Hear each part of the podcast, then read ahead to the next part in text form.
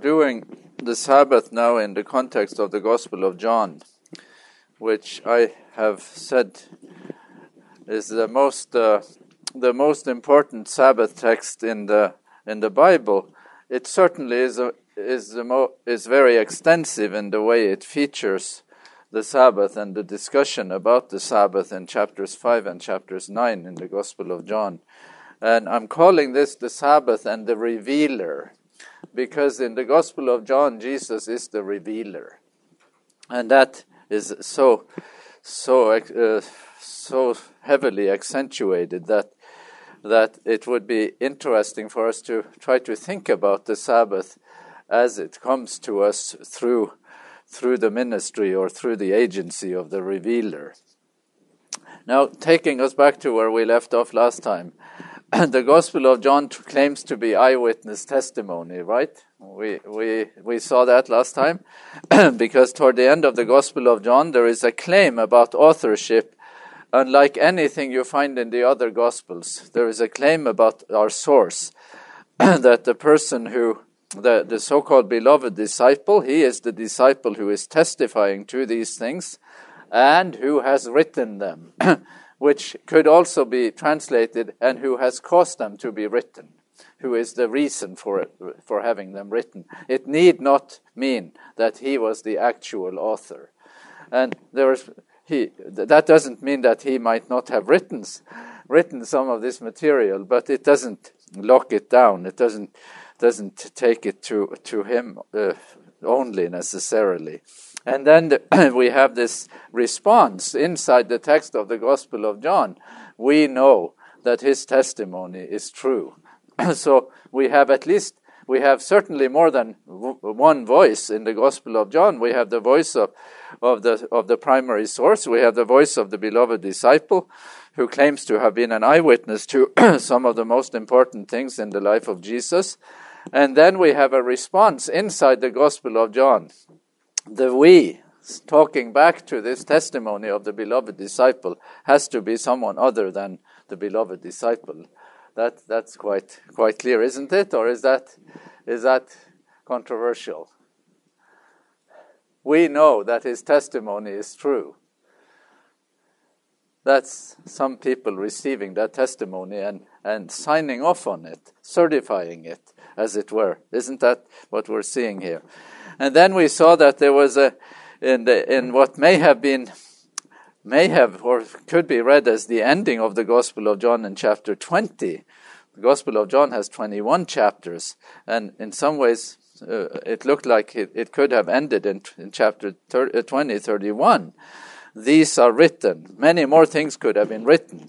Jesus did many more things, and they could have been written. But these are written so that you may either continue to believe or come to believe, depending on which uh, which version of pisteuete or pisteusete you will you will choose there. Did you you see that? So we have either a gospel that speaks to those who do not believe yet, that you may come to believe, or we have a gospel that speaks to people who believe already, that they may continue to believe. And we said that that these uh, two options are tested in in uh, in our uh, what the the the Greek manuscripts available to us give us either option. So, is there any way to harmonize this, or do we need to harmonize it, or is it fine this way? Or any comments on that? Maybe it's both. yeah, maybe it's both. Well, it could, you know, that one one option, one option that that there is some plausibility. There has been lots of theories of the Gospel of John that there was a first edition and a second edition. The most influential of those uh, theories said that says that the first edition, first edition, that was chapters one to eleven. That used to be the first edition, and and some people used to call this the Gospel of Signs gospel of signs where Jesus does all kinds of things. He is more doing things, and then then uh, it is expanded into a second edition, or maybe these two these two uh, books actually existed simultaneously and then were merged. uh, from 12 to 21, you have the gospel of glory. Now, that used to be a very influential view of, of, of, dividing up the Gospel of John.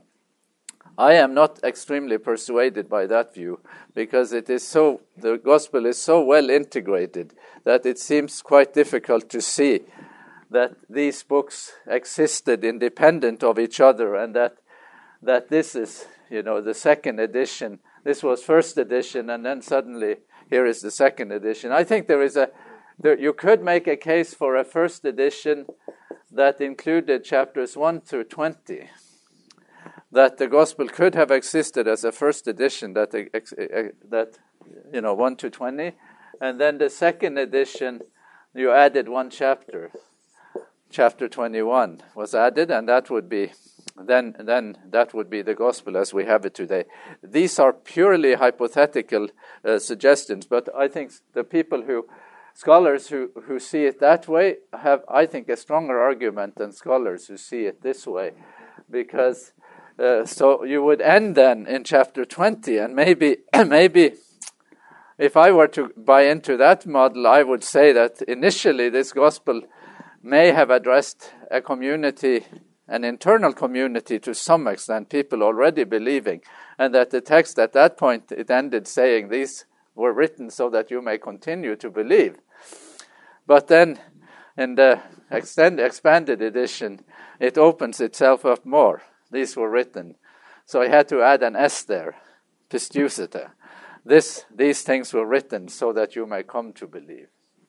You know, there are there, there you could you could make that case case uh, because there is a sort of sense of ending here, and uh, and then this chapter comes uh, after, and this could have happened. I mean, do you have do you have analogies in, in, in, in real life that there is a first edition and a second edition and a third edition? I mean, we have a very influential author in Adventism who writes initially. Initially, she writes a book called uh, Spiritual Gifts that is basically doing the cosmic conflict story in its, in its sort of rudimentary version. Then she writes Spirit of Prophecy, much more ex- expanded version of, of the same story, but it, it, just about all the ingredients are there. And then you have a very big, very ambitious project, The Conflict of the Ages, five books. But those five books are in many ways just expansions of that original small little thing written in the 1860s uh, spiritual gifts. So the notion that there could have been a first edition and a, and a, second edition is not a notion that one should reject and sort of say that's oh no that that ruins the inspiration of scripture. That that doesn't do it for me. You know there is really no no reason in principle why you would have to take that kind of position. You could say because uh, it is intriguing. Why would he why would he do that? It changes it quite a bit these were written that you may continue to believe. Or that could, I could see the beloved disciple while still alive writing something like that to his beloved audiences, to his churches where he has influence. And then we could see somebody putting an S in there in, the, in a later edition to when this gospel goes, goes global, saying, These were written so that you may come to believe and and and and you could see you could make sense of those two options along a temporal axis for the gospel.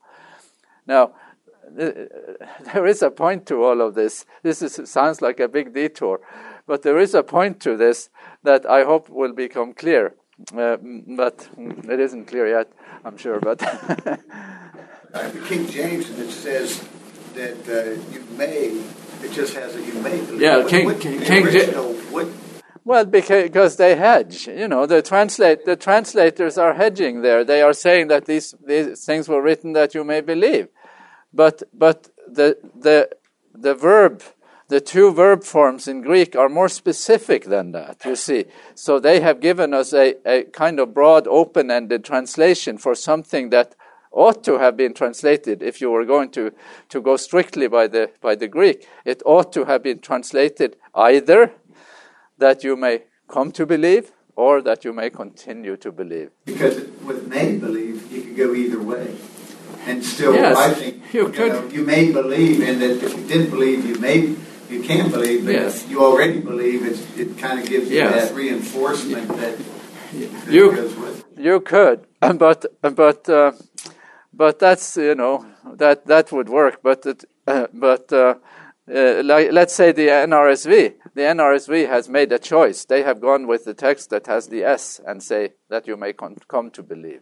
And some translators make the decision that is the text we are translating, that you may come to believe.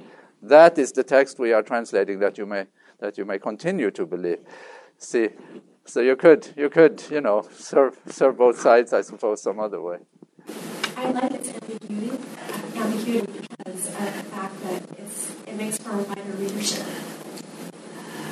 It's, The internal evidence of the gospel in some way supports the ambiguity that there are t- there are things there are explanatory no- notes within the gospel that seems to be to be there to facilitate you know uh, uh, appropriation to facilitate understanding for those who do not know yet know the story they do not have the background they are not insiders so I think I think there is certainly evidence inside the gospel for the for the idea that that we are we are going to help those who do not know. There were six stone jars. They were there for Jewish purification. You know, who is that? Why do you have to explain that? They were there for Jewish uh, uh, purification. Well, you explain that to somebody who doesn't know those those kinds of things. So you're sort of you know, helping the uninitiated reader, those who do not believe yet, as it were. Wouldn't that wouldn't that work as an example for for for you know to accommodate? But I think the ambiguity is actually could be quite helpful. although although you know the trans- translators. Some translators try to uh, accommodate the ambiguity. Some some translators say, "Well, we're choosing that Greek text. That's what we're translating." anyway, so is it for insiders or outsiders? well, well, it has served outsiders very well. You know, the reception history of the Gospel of John has accommodated the needs of outsiders very well. And I talked to a pastor last night who said in his work with people who are who are uh, what you might call unchurched or, or whatever you you call them, uh, he has always used the Gospel of John because it has served his work with with the outsiders very well. I think that that uh, that is the experience of, of many. It deals with problems. It tells the Jesus story in a way that is friendly to people who do not who are not in the know. But you could say maybe similar things about the other Gospels. They have also served outsiders well. The Gospel of Luke probably aims to do that more explicitly even than the Gospel of John. Richard Bauckham, who uh, was my supervisor at the University of St. Andrews, and some of you uh, got to hear him when he was here in February last year. How many of you heard Bauckham when he was here? Quite a few of you did, and some of you have read uh, some of his work on the book of Revelation and also his book, The Bible and Ecology. You may not have seen this book, where he has, I think, two chapters uh, in uh, a book that was uh, published in 1998, The Gospels for All Christians, uh, where Bauckham and other scholars they take on this uh, idea that the Gospels were written inside of specific communities and in some ways primarily for the benefit of those communities. That has been a, a very uh, dominant uh, theory in, in uh, gospel criticism, you might say, for the past uh, maybe a, almost 100 years now, 70, 80 years at least. Somebody launched this idea that there was a Johannine community, that there was a community of Mark, certainly a community of Matthew. You didn't argue it very much and, and make the case very much, but suddenly everyone believes that there are these communities and that the Gospels are written to serve, you know, to sort of reinforce, to help those, those communities, and that, it, that the Gospels then take on the character of that community more than the character of the story of Jesus, the primary story. In some ways, Jesus becomes, you know, he, ha- he, he competes for attention with the community within which that gospel originated. So there are books written on the community of Matthew, and there are books written on the community of John, several books written on the Johannine community by, by leading scholars. Well, Bauckham and some of his, his friends uh, challenge, have challenged that idea and said that the Gospels are not written for these communities, uh, they are written for all Christians. They are written with an open ended readership in mind. They are in some ways written to whom it may concern. You know, that kind of open endedness. And, and he makes some arguments in, in one of his chapters here that, uh, that well, you know, you don't really need to write if you are there inside the community. Then you can talk to them. And you know, you can do Sabbath school or you can do Bible studies, you can do Winter Wednesdays, you know, stuff like that. And you do your you you influence your community through talking. When you write, you might assume that there is some distance between the person who writes and the audience you seek to reach, you know, that kind of thing. The letters of Paul would work for that. Paul writes letters. Why does he write letters? Well, why do you need to write? Uh, period. Well, because you are in Ephesus and, they, and you want to talk to those people in Corinth. So you write. And you could have a similar idea about the Gospels. And then the idea that these communities were sectarian groups you know, living here, you know, in splendid isolation from everybody else. Here is Matthew with his community. Here is John with his community. That is not the picture you get of early Christianity. What is the picture you have of early Christianity, say from a book of like like Acts? My, those guys are frequent flyers, you know. They have they have they are, aren't they? No, he's on the move all the time. He travels, he travels, he travels. He's all over the place. You know, do you have this idea that these communities are sequestered in some ways, uh, withdrawn from the world, like like maybe the Qumran community, which in some ways was a community that was sequestered? That doesn't seem to be the picture of early Christianity, even if it were true that there could be a community of Matthew, which has been located to Antioch. Maybe he was in Antioch. Or a community of John that some people think may have been in Ephesus. Some people think this Johannine community was somewhere in Palestine. But even if that were true, that there were places where this person had more influence, that person had more influence, they communicate with each other. There is communication, there is travel, they are linked you are part of a movement. There is an early Christian movement, even when they are just house churches. See that, that picture? So the notion that, that you have sequestered communities that are sort of, you know, like monastic or, you know, in some ways withdrawn, that doesn't seem to be the case. It's also clear from these earliest documents that these are, uh, that this is a movement committed to, to outreach. Any any questions on this? Is this new to you? Had had had have this uh, sort of passed you by? This idea of community of Matthew, community of John.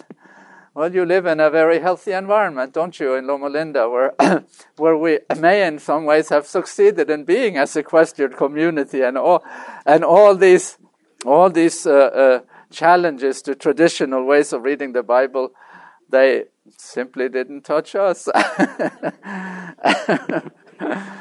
I'm not sure if that's good or. well, the linchpin, in some ways, in some ways, the linchpin of the argument that the Sabbath conflicts in the Gospel of John uh, relate to. Let me draw that up here. Uh, at the Sabbath. So here we have the Jesus, the time of Jesus, and we have the beloved disciple being part of, of the Jesus story originally. And then we have believers in Jesus. We have the believers, and we have the beloved disciple being part of the group that believes in Jesus after the lifetime of Jesus. And then we have the Gospel of John And there is a role for the beloved disciple in the Gospel of John that he is claimed to be the source of this gospel. So you, you, dis, you do not disagree with, with this way of representing the, the evidence. So, so the linchpin of the argument that the Gospel of John is in some ways telling us what happened in the community of the early believers of Jesus. I told you last time had to do with the expulsion from the synagogue, aposynagogos. That there was there, this term occurs three times in the Gospel of John. We did that last time. If some of you didn't get that, you can email me and I will send it to you. Uh, so the notion of expulsion from the synagogue, that this was something that had already been formalized. And you could not think that that had happened in, within the lifetime of Jesus. It must have happened afterwards. And Lou, uh, Lou Martyn, who, who has advocated that, he won many, many, many followers to that kind of view that that this expulsion from the synagogue happened could not have happened in the lifetime of Jesus. It must have happened afterwards.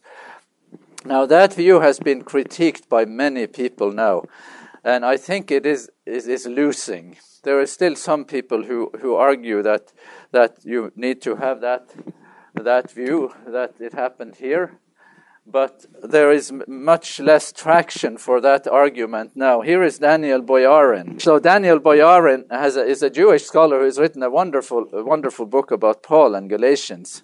Paul as a radical Jew, and and he has he listens very keenly to what goes on among Christians, how Christians read the New New Testament, and he listens because because he he in many ways thinks that Christians tend to misread these texts and not appreciate their Jewish, their actual Jewish Jewish context.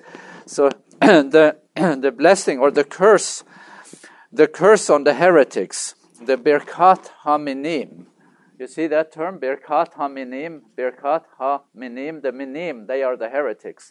The curse on the heretics, that's a formalized, sort of procedural thing that was directed at, uh, to, to Jewish to, to Jews who, who may have frequented the synagogue to basically rein them in so they will not listen to whatever heresy there might be.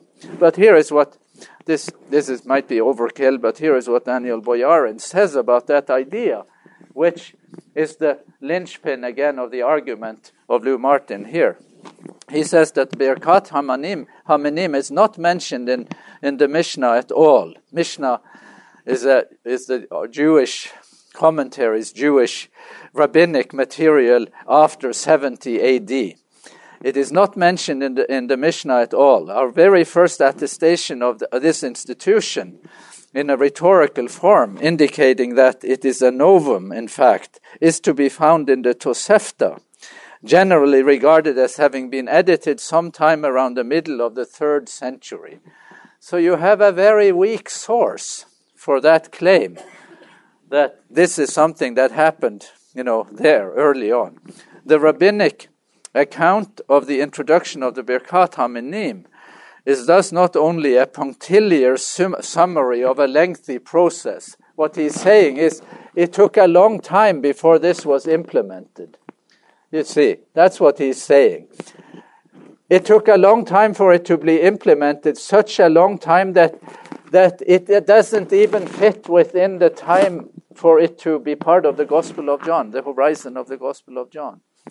Yes, it is something that happens here in the, in the communities here after the time of Jesus, but it has not, it doesn't really have persuasive power for whatever, for what happens in the Gospel of John. I have confused you now, I can see it, but confusion is a very good thing for learning. the only things I know well are the things that confused me at some point. well, let's add it up here. So here we have the representation that that uh, uh, that, and what is it that I wish to say? Well, all of these things are in the Gospel of John there is the story of something that happened within the lifetime of Jesus. there is some influence of something that happens, you know, here in the community or whatever community there was that responded to the message of Jesus. Is there or isn't there in the Gospel of John? We know that his testimony is true. That is something that believers say. That is not something that belongs within the lifetime of Jesus. So there is some influence of that. And there are sort of uh, narration, sort of comments by the narrator throughout the Gospel of John. So, so there is some of that in the Gospel of John. And then we have the Gospel of John, the beloved disciple. He is, he is all over the place here. But what is it that should have priority? Is it what happens here, or is it what happened here?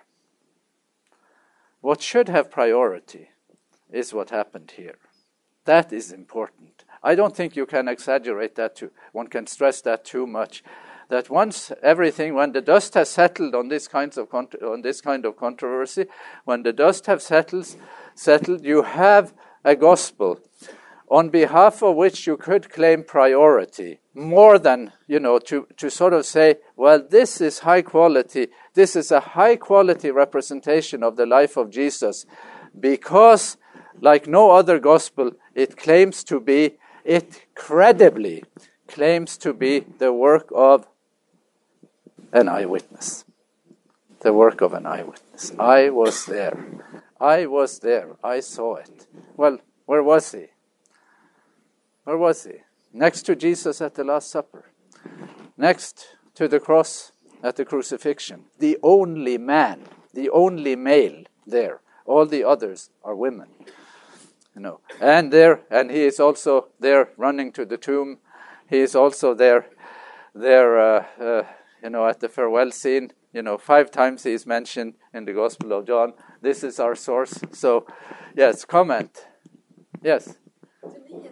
Uh, wait, wait, we'll, we'll get you on, on. We have a microphone here so we can, the others can hear you. I didn't expect that. But to me, it's the bottom line of that verse that he was so in tune with what he was, the message that he was giving, that he said, even we who believe may have life in his name. And to me, that is just such a convincing statement. Yeah, but that's that's good, and he he is a he is a believer himself, obviously. So there is that dynamic in the Gospel of John of eyewitness and witness. Somebody sees and somebody believes, you know. But belief is not obvious. Belief is not you know, not everybody who sees believes in the Gospel of John. So, but he is an eyewitness who sees, and he is also a witness who believes. That kind of dynamic. So here is a, a con- construct then on within the lifetime of the of Jesus, the beloved disciple is a young man. He is the faster runner when they go to the tomb. He's a young man. He's the reason why he runs faster is because he's younger. That's my theory. You can have your own. I know. Then inside the Gospel of John, inside this story, there is a conversation between Jesus and Peter about and that about the beloved disciple. Jesus says about the beloved disciple at the end of the story that Peter asks, "What about him?" Because Jesus says to Peter, "When you were young, you went to Las Vegas, you did all kinds of things. But when you get older, somebody else will bind up around you and lead you where you, you do not want to go. You know, somebody, you know, that's the image of Peter, that he, that he will in some ways, there's a sort of cruciform shape to Peter's story. And then Peter asks, What about him? Turning about the beloved disciple. And Jesus says, If I want to, him to live till I come, what is that to you? Follow, you follow me the word went forth in the community, among the believers. In the community, that's the word that NRSV uses, but it says adelpho, adelphos, the brothers and sisters. The word went forth that that disciple would not die. But Jesus did not say that he would not die. He said, if I, if I want him to live till I come, that's none of your business. You follow me. So, why, does, why is that? Why does the narrator of this gospel have to say Jesus did not say that he would be alive. That what what what did they think? They thought that Jesus would come back within the lifetime of the beloved disciple. But now they have to say what? It won't happen because time has passed and the beloved disciple is now an old man. He might, in fact, be dead. By the, by the, by the uh, time we see what you read in chapter 21, verse 24, the last part of verse 24, uh, you know, that we believe that his testimony is true. By that time, maybe he isn't even around anymore. You see the picture? Yes. Uh, Brad. I just, uh, the similarities also in First John about the eyewitness account, you know, just how it opens what we have heard, what we've seen with our eyes, we've looked at with our hands and touched. You know, it's, it's very strong. That's, that, that is quite characteristic uh, here. So, so here then he is, he's a young man here in the primary story, but by the time the Gospel of John gets written, he is not an old man. He's dead, probably, or certainly it is obvious that he will die. And that that rumor that Jesus would come back within the lifetime of the beloved disciple, that rumor was not was based on false premise. I think this is quite fascinating. But it should not weaken the notion that the Gospel of John is eyewitness testimony. See, that claim is made, made, and, and there is a lot of verisimilitude, lifelikeness in the Gospel of John to make that claim. I think uh, we've said more than we should have on that. On that, but you should be aware of that because the Sabbath conflicts in the Gospel of John by many people will be seen to be, you know, maybe there was a Sabbath conflict within the lifetime of Jesus. Maybe there was. But many readers, many critical readers of the Gospel will say, no, there wasn't that much going on there. What the big, the big thing happened here. As the early believers in Jesus ran into conflicts with Jewish communities, and the early believers in Jesus may not have been Sabbatarians. You see, the whole thing falls apart unless we we find a way to anchor anchor it in the in the primary story of, of Jesus. a couple of things in, uh, on uh, uh, John here and the links to Genesis. What what do we read here in Genesis? We read that Genesis says in the beginning, and the Gospel of John says. And why does he say that? Now that is pretty pretentious. Do you think it is intentional? It is quite intentional. So, intentional, what is it and what? Do, so, he wants to link the subject of his story with the subject of whom? The creator in Genesis. You know, that's what he's doing. Nobody else is doing that. Sort of beginning on that, on striking that note. In the beginning, God created the heavens and the earth. In the beginning, the Logos did what?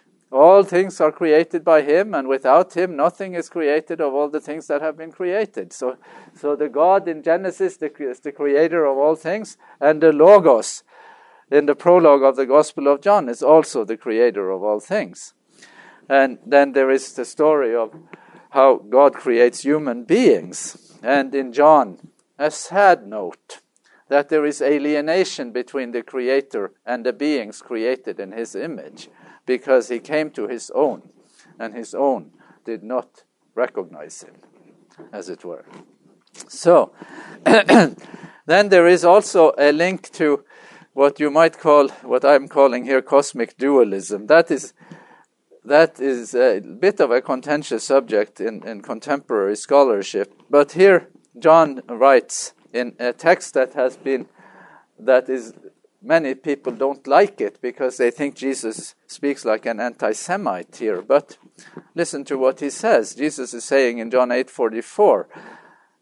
Chapter 8 in the Gospel of John is the angriest chapter. The discussion is very heated. The controversy is very fierce. The Gospel of John has a very ironic surface, but it has a very contentious reality. People are very angry in this Gospel even if the language seems to belie that at some point. But here Jesus says, when he lies, he speaks according to his own nature. Well, let's have somebody read it from your own Bible because I, I have, I have, uh, uh, it's not completely complete here. It's not complete. So let's have somebody read it from your Bible, John eight forty four. This is a pretty bad text. When you read this text in a post Holocaust context, you can see why some people have found that text to be quite, quite difficult and, and needing to be, to be uh, commented on. So, what do you have in, in any anyone anyone there? And, and and Brad has the microphone. So, You are of your father, the devil, and the desires of your father you want to do. He was a murderer from the beginning and does not stand in the truth, because there is no truth in him. When he speaks a lie, he speaks from his own resources, for he is a liar and the father of it. which which uh, version are you reading from? New King James. It says what when he speaks a lie. When he speaks a lie, he speaks from his own resources. Okay. Well, that's not too bad. When he lies, most of your Bible says when he lies, doesn't it? When he lies, but the Greek says when he speaks the lie. It's, it definitizes the, the pseudos. When he speaks to pseudos, he is uh, uh, he speaks of his own. He speaks true to himself because he's a liar and the father of lies. So what is what does Jesus have in mind here? What is he referring to? What is what what is featured to us here in the Gospel of John?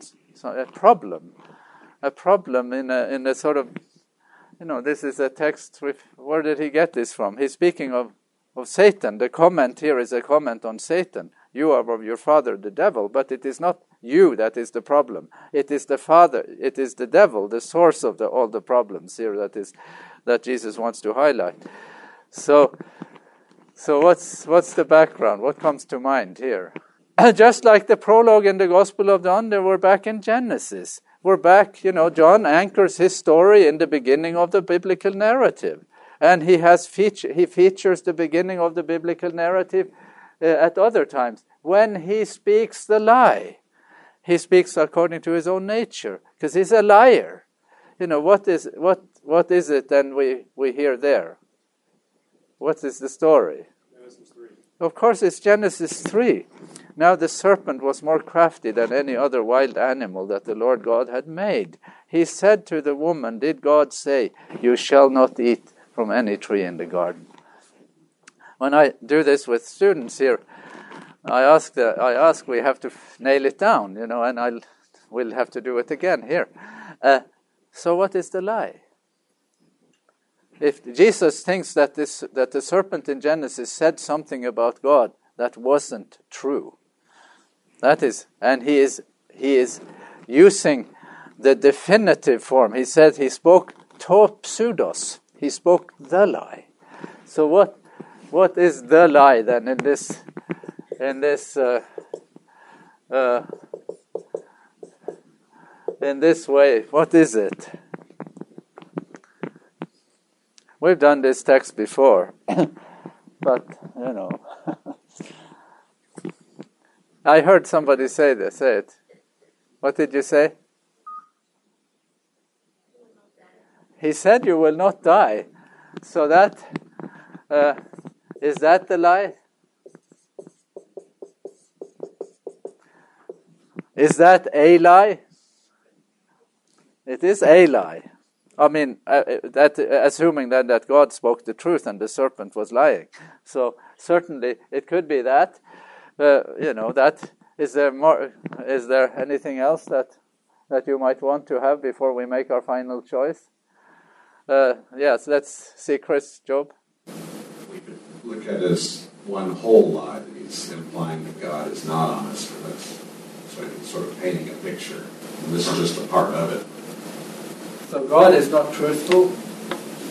Yeah, and he's not a God of freedom. He's twisting what God said here. So the serpent did. So the serpent lied even before he said, "You shall not die." There is there is a kind of falsehood, isn't there? So what is the content of that falsehood? Not eat of any tree. That's where it begins, isn't it? So, so that's that's a lie, and okay, what does that mean? You said oh, not freedom. and he is doing it in a diplomatic way. You know, he didn't go directly accusing God as a liar, but he said, "Did God tell you that? You know, I don't think it is." Okay. Let's hear one more comment. I think it's interesting when you talk about misrepresentation because if you read in chapter uh, 39, of, or I mean verse 39 of chapter 8, um, Jesus says, You're determined to kill me, a man who has told you the truth that I heard from God. And you could see the seed of misrepresentation that was planted in the garden is now blossomed full by the time you get there that they didn't recognize him. And the reason they didn't recognize him was because of God's misrepresentation, because of the misrepresentation of God. And so you're seeing that lie now in full bloom, that they did not know who Jesus was. Okay. Any any other thoughts here? For the content of the misrepresentation. So what what does the serpent represent God as? Unreasonable. Unreasonable. Unreasonable. Yes. Okay. Well, if you can't get right down to it, he says um, God is not on your side. God is set against you. He restricts you. Um, he does not want you to succeed because then you will, will be like him. There, there are, all of these boil down to that God is against us. You agree with that? Is that are you? And and and it looks like that He's made now. What did God say? Well, God means to come across as a God who is for us. You can freely eat of any tree in the garden, you know. And and even we have done that on that text before, so we cannot do uh, do it in more detail, even though it's always tempting to make sure we get get get to the point here. God is not a giving person. God is withholding good. You know, that's the kind of gist of the misrepresentation. And I heard, well, I listened to something Graham Maxwell said about this text some many years ago. He said that that the serpent speaks in very pious tones. He's a very pious person. He is more pious than God. You know, he dresses it up in, in piety. And he dresses it up also in anonymity. There is a, you know, he, he says, Has God really said that you cannot eat of any tree in the garden? He is representing it anonymously, even though he is the source of that innuendo he represents it as though it is something objective. It doesn't have, you know, you don't know who said it first. Actually, the serpent is saying, I wish to prove it in true. He is pious in, in so many ways here, you know, that, that he wants to clear God of the falsehood that, has, that he has originated, you know. But of course, he doesn't really want to clear God, he wants to, to make it stick. There's a wonderful book, several books about this topic. I haven't gotten to read them yet, but I'm, I'm about to at some point. Reputation in the age of internet. Because in the age of internet, you can destroy people's reputation, uh, reputations anonymously. Uh, Martha Nussbaum, who is one of the leading thinkers in, in the U.S., a law, lawyer and a theologian teaching at the University of Chicago. I wish we could get her to come here to, to talk to us. She has written a wonderful chapter about that, how you can, how you can in the age of internet very effectively uh, destroy people's reputation because you do not need to, you, you, you know, you don't get to meet your accuser. One of the rights, habeas corpus rights in a civilized society, is that you have the right to meet your accuser face to face. You know, but that's not the case here. So you have that. I think we've done well enough there. So the lie, then, the lie. This is there are there is a host of lies here. It's lies through and through. But if we were to say what the lie is, it would be here in the first sort of the first opening statement. Has God really said you cannot eat of any tree in the garden? No, that way of, of representing God. And Jesus has come then to make to fix that problem. Let's skip these verses just to see that the two texts in the Bible, this is why I wanted to feature this here. There is the Sabbath in Genesis, and the Sabbath in Genesis has a universalistic You know, there is universalism in Genesis. You see what that? There is less universalism in Exodus, you might say. Or some people could say that Exodus doesn't have a universalistic aspiration, aspiration even though it actually does. But we could, we could make some concessions there. We will make no concession on Genesis. Genesis and universalism go hand in hand. Creation story, it's everybody. And the book of Isaiah is also universalism. So those two texts in the Old Testament, they are appropriated. They weigh in on the Gospel of John. The two texts in the Old Testament that influences the Gospel of John the most are Genesis and Isaiah. Very much so. I wish we could do this in more detail, but let me just throw it out there as a claim. So then, to this problem, to this problem that God has mis- been, been misrepresented, and that somebody spoke something that could be called the mother of lies, the lie. Uh, uh, there is then Jesus coming into the world as as the revealer, as the revealer, because you cannot fix this problem. You know, how do you fix misrepresentation? How do you correct misrepresentation? By representation, don't you?